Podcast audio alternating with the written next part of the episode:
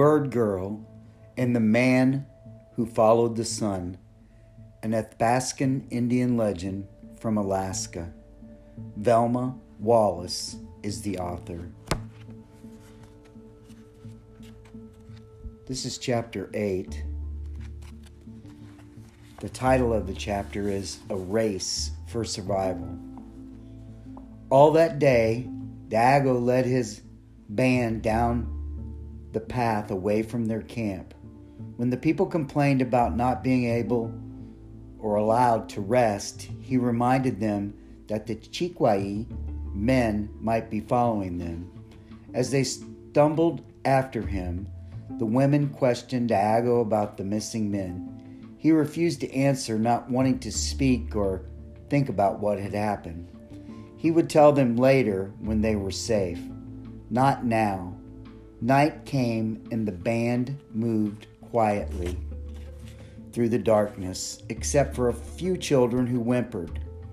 Finally, Daagoo recognized a secluded area that he knew was close to the Yukon. They still had miles to go, but they needed rest. We will camp here for the night, he said. Everyone except Daagoo dropped, exhausted to the ground, and slept. He would not allow himself to sleep the memory of the dead men on the ground was too fresh in his mind. He wondered where the Chikwai were and whether they had found the camp. Did they suspect that the band had escaped? Were they close behind? If the Chikwai caught up with his people, they would have to fight. But this group of women, children, and old men was no match for five strong Chikwai. When the people awoke, Daagoo allowed them to eat a small meal of dried moose meat with fat. As soon as they finished, he told them they had to leave right away.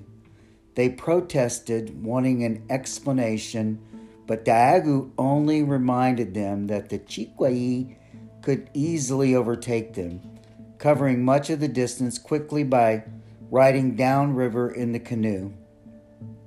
The band did not argue with Daagoo for he no longer seemed to be a carefree, carefree boy. Overnight, he had become a man, desperate and demanding.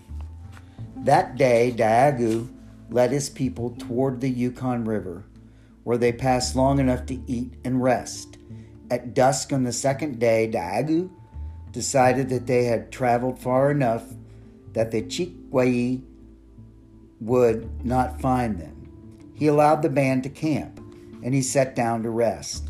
Unable to stop himself, he fell asleep. Daagoo slept through the night and well into the next day. When he awoke, the autumn sun was high in the sky. Daagoo basked in the clear air, just beginning to warm.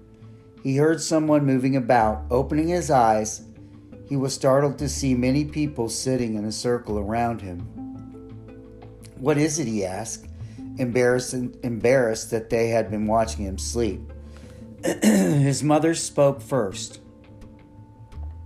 You will tell us what happened, Serenia said firmly in her low voice. Daagoo knew he could no longer hold back the truth. The women whose husbands and sons were missing sat close to him, pleading with their eyes for him to deny their first weir- their worst fears. He realized that they already knew what happened, but they needed to hear him say it before they could believe it was true. He took a deep breath. All of them were killed by the Chikwai. The women began to grieve, some stifling their sobs with their hands and rushing away to cry, others sitting and weeping openly. Daagoo looked to his mother for reassurance and saw tears sliding down her cheeks. He felt his own tears fall. Never had he seen such despair. The events of the past few days overwhelmed him, and he did not know how to respond to his sorrow. Instead, he closed his eyes and turned his back to them. After a moment, he looked up at the blue sky. Behind him was greater pain than he had ever known. He was not prepared for this, but his people needed him. He was the only able bodied hunter left. The four other men in the band were very old. There were some young boys, but they did not possess the size nor the strength to run fast or to kill a large animal and haul it a long distance. The responsibility of being the band's leader lay upon Daagoo, and he felt the weight of it already. How can I be their leader when I can barely contain my own pain? he asked himself. Then a hand touched his shoulder. he turned to look into the eyes of his mother. Son, do not be afraid, Sharinya said. Daagoo looked shamefully around to see if others had heard. He was too proud to admit that he felt helpless. I'm not, mother, he said in a strained voice, strained voice, but she smiled knowingly and patted his shoulder. Taking a deep breath, Daagoo turned back toward the band. He had the four elderly men gathered gathered into a pile all the bags of supplies that the people had brought with them from their old camp. Then the old men looked at Daagoo waiting. He realized from then on they would always wait for him to make the first move. That was what it meant to be a leader, he, suspo- he supposed. He knelt down and opened the bags one by one. Inside were six hatchets, ten knives, a few bundles of dried moose meat and dried salmon, some skins of sinew, six large pieces of raw moose hide, four fur blankets, needles, and sewing awls, one pair of moccasins, and a flint.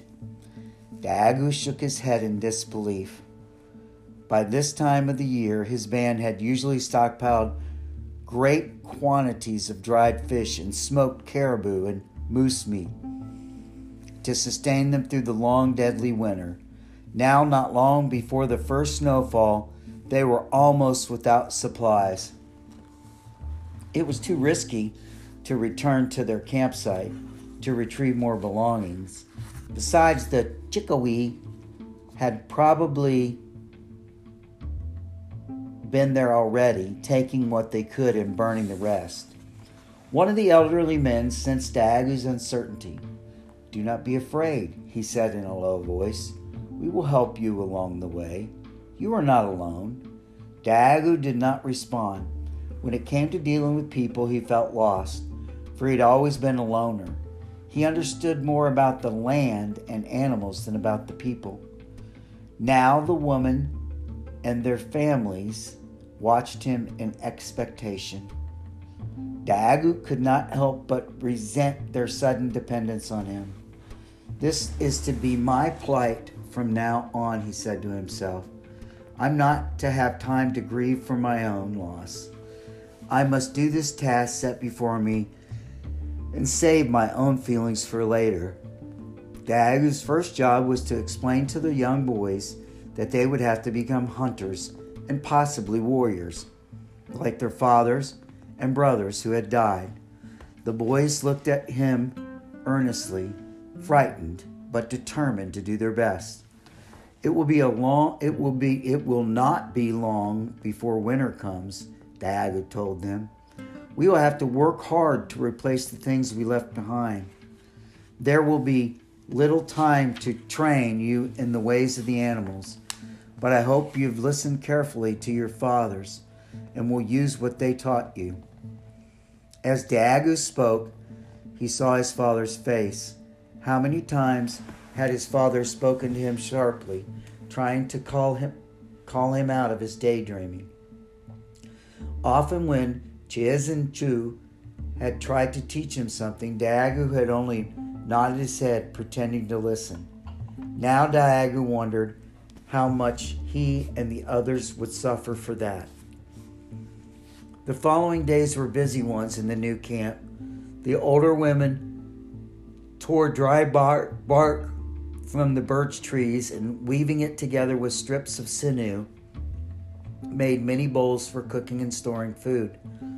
Younger women scavenged the area in search of berries, edible plants, and rose hips left over from the summer. Even the youngest children were put to work collecting, collecting loose wood and tree fungus, which burned slowly and would keep their fires lit throughout the winter. Meanwhile, the four elderly men cut down young spruce trees and split the wood into thin slices, which they bent into frames for snowshoes. They soaked rawhide moose skin in water to soften it, then cut it into strips and wove it into snowshoes. The old men used the spruce wood to make long spears, bows, and arrows. All these weapons were finished. As these weapons were finished, Daagoo used them to train the boys to shoot. Most of the boys learned easily, for they had watched their fathers and older brothers, and many had begun to practice already, but they lacked the strength to shoot heavy arrows with any real impact. Daagoo knew that if any large animals were to be caught, he would have to do the killing. When he felt they were ready, Daagoo decided to take the young boys on a hunt for moose. The woman had used snares to catch rabbits and squirrels, and they fed the small band of hunters well to strengthen them for the journey. As the hunting party set out, Daagoo recognized the mountains ahead of them as the ones he had longed to explore. He led the group toward these mountains, but they saw no animals except squirrels and a variety of birds. All that day they walked, and still no game was to be found. Turning around, Daagoo saw that he was far ahead of the boys. With impatience, he beckoned them to hurry. They had been taught not to complain and followed his instructions as best they could. Finally, well into the night, Daagoo called them to halt. The boys gratefully laid down to rest. Daagoo stood guard while the young hunter slept. He looked up at the glistening stars, and the vastness of the night sky made him feel insignificant. Struggling to rid himself of the feeling, Daagoo turned his thoughts to his mother. He worried about her and the other women he had left behind. What if Chikwai had followed them to Yukon? What if he and the boys returned to find all the women and children slain. For a moment, Daagoo almost roused the boys, and intended to go back, but instead he forced himself to relax. These were just foolish worries. The Chikwai would not still be in this territory with winter coming on. His mind drifted back to the night when he had lost his father. I must not cry, he told himself. Not now, perhaps later. But Daagoo recalled every detail of the day when he and his father had knelt side by side cutting caribou meat, and how the night and and of the night when he had sat by the river, wondering how to tell his father he was leaving. He could almost see the shadows slinking within the dark night and within that dark night, and hear the sharp, death-filled cry that he would never forget. If it had not been for that cry, Daagoo would have walked into his death. I owe that man my life, he thought. And because he did not know which man had cried out to warn him, Daagoo was indebted to them all. In return, he must care for all their families. Before he fell asleep that night, Daagoo resolved to put aside his own desires and do his best to help the band survive, as his father had taught him. In spite of his vow to be more responsible, Daagoo slept late into the morning. The boys hesitated before they dared to wake him. Daagoo looked up at the sun and saw it was well into the sky. Why did you not wake me earlier? he demanded, scowling. Without giving them time to answer, he rushed the young boys on the day's hunt. Remember, animals move around when they're hungry. In the early morning, they search for food and water. We may have missed our chance, but we will look anyway. The boys nodded as they silently followed. It was an unusually warm day, and the hunters and as the hunters walked, they passed they paused many times to drink from the streams they followed. In the late afternoon, they were about to round a bend in a creek when they saw a large moose. Daagoo motioned to the boys to be still. Then he moved quietly along the side of the creek, hidden by overhanging willows. When he thought he was close enough, he fitted an arrow into his bow, pulled it back tight, took aim, and let go. A whoosh sound filled the air as the arrow flew to hit the target, hitting hard in the animal's side. The moose was surprised.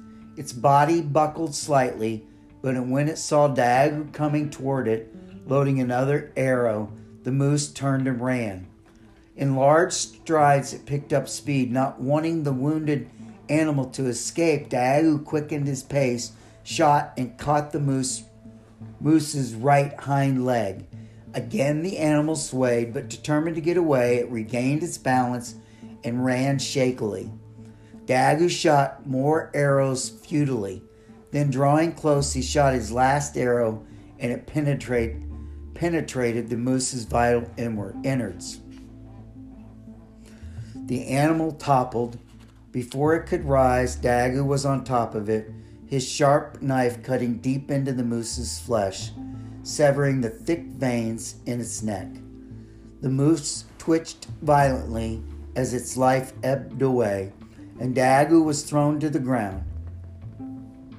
He jumped up, ready to defend himself, if the moose rose once more, but the animal lay still. The boys ran up to Daagoo, impressed with what their leader had done. Daagoo was overwhelmed with excitement but managed to hide it, taking control of his emotions to instruct the boys on how to butcher the moose. First, they took out the guts and cut the neck from the body. Then Daagoo skinned the animal. Next, he told the boys to take off the front legs and the back legs. Unaccustomed to this kind of work but determined, the young hunters obeyed, removing the legs and cutting apart first the front of the body, then the back. Daagoo pondered how to transport all the moose meat back to their camp. He, decided, he decided to dry the meat, which would make it lighter to carry. The hunters built a hut like wooden frame, which they covered with willow branches. There they hung the quartered meat, building a fire underneath it, allowing the meat to dry in the smoke. After a few days, when the blood and the meat had dried, Daagoo ordered two boys to return to camp and bring back five of the strongest women. Worried that the boys might get lost, he drew a map in the dirt, showing them what landmarks to look for and which creeks to follow. This is all part of your training, he told them, and the children nodded solemnly. The next night, the women arrived. Each had brought a rope of babiche thickly stripped raw moose hide with which to tie the meat onto her back. Daagoo gave small yet heavy pieces of meat to the boys to carry on their backs and gave larger portions to the women. The rest of the meat he hung in caches high in the trees where wolves and other predators could not reach it. Small camp robbers and ravens would pick at the meat, but wouldn't do much damage. The walk back was long and difficult, but neither the women nor the boys complained. They understood that the meat they carried would mean survival. When they arrived at camp, it was late at night, but some of those left behind and remained awake in case the hunters returned. After the women boys put down their loads of moose meat, they were fed whitefish meat, and broth. Daagoo and the boys rested, for they would have to haul more meat the following day. It took a, more, a few more trips to transfer it all, but as the meat arrived, a cheerful mood spread through the camp. However, Daagoo was still worried. He knew the band's chances of surviving the winter were slim. Daagoo thought back to the caribou hunt when the Chikwai had attacked. Usually, when the band hunted, a few of the strong men were left behind to protect the women and children. But that time, all the men had gone in the hunt because they wanted to bring back as much meat as possible.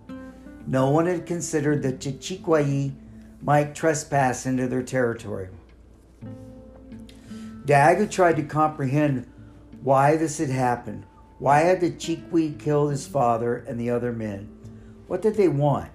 He knew that these two people had come to hate each other, but had not understood the destructive power of such hatred.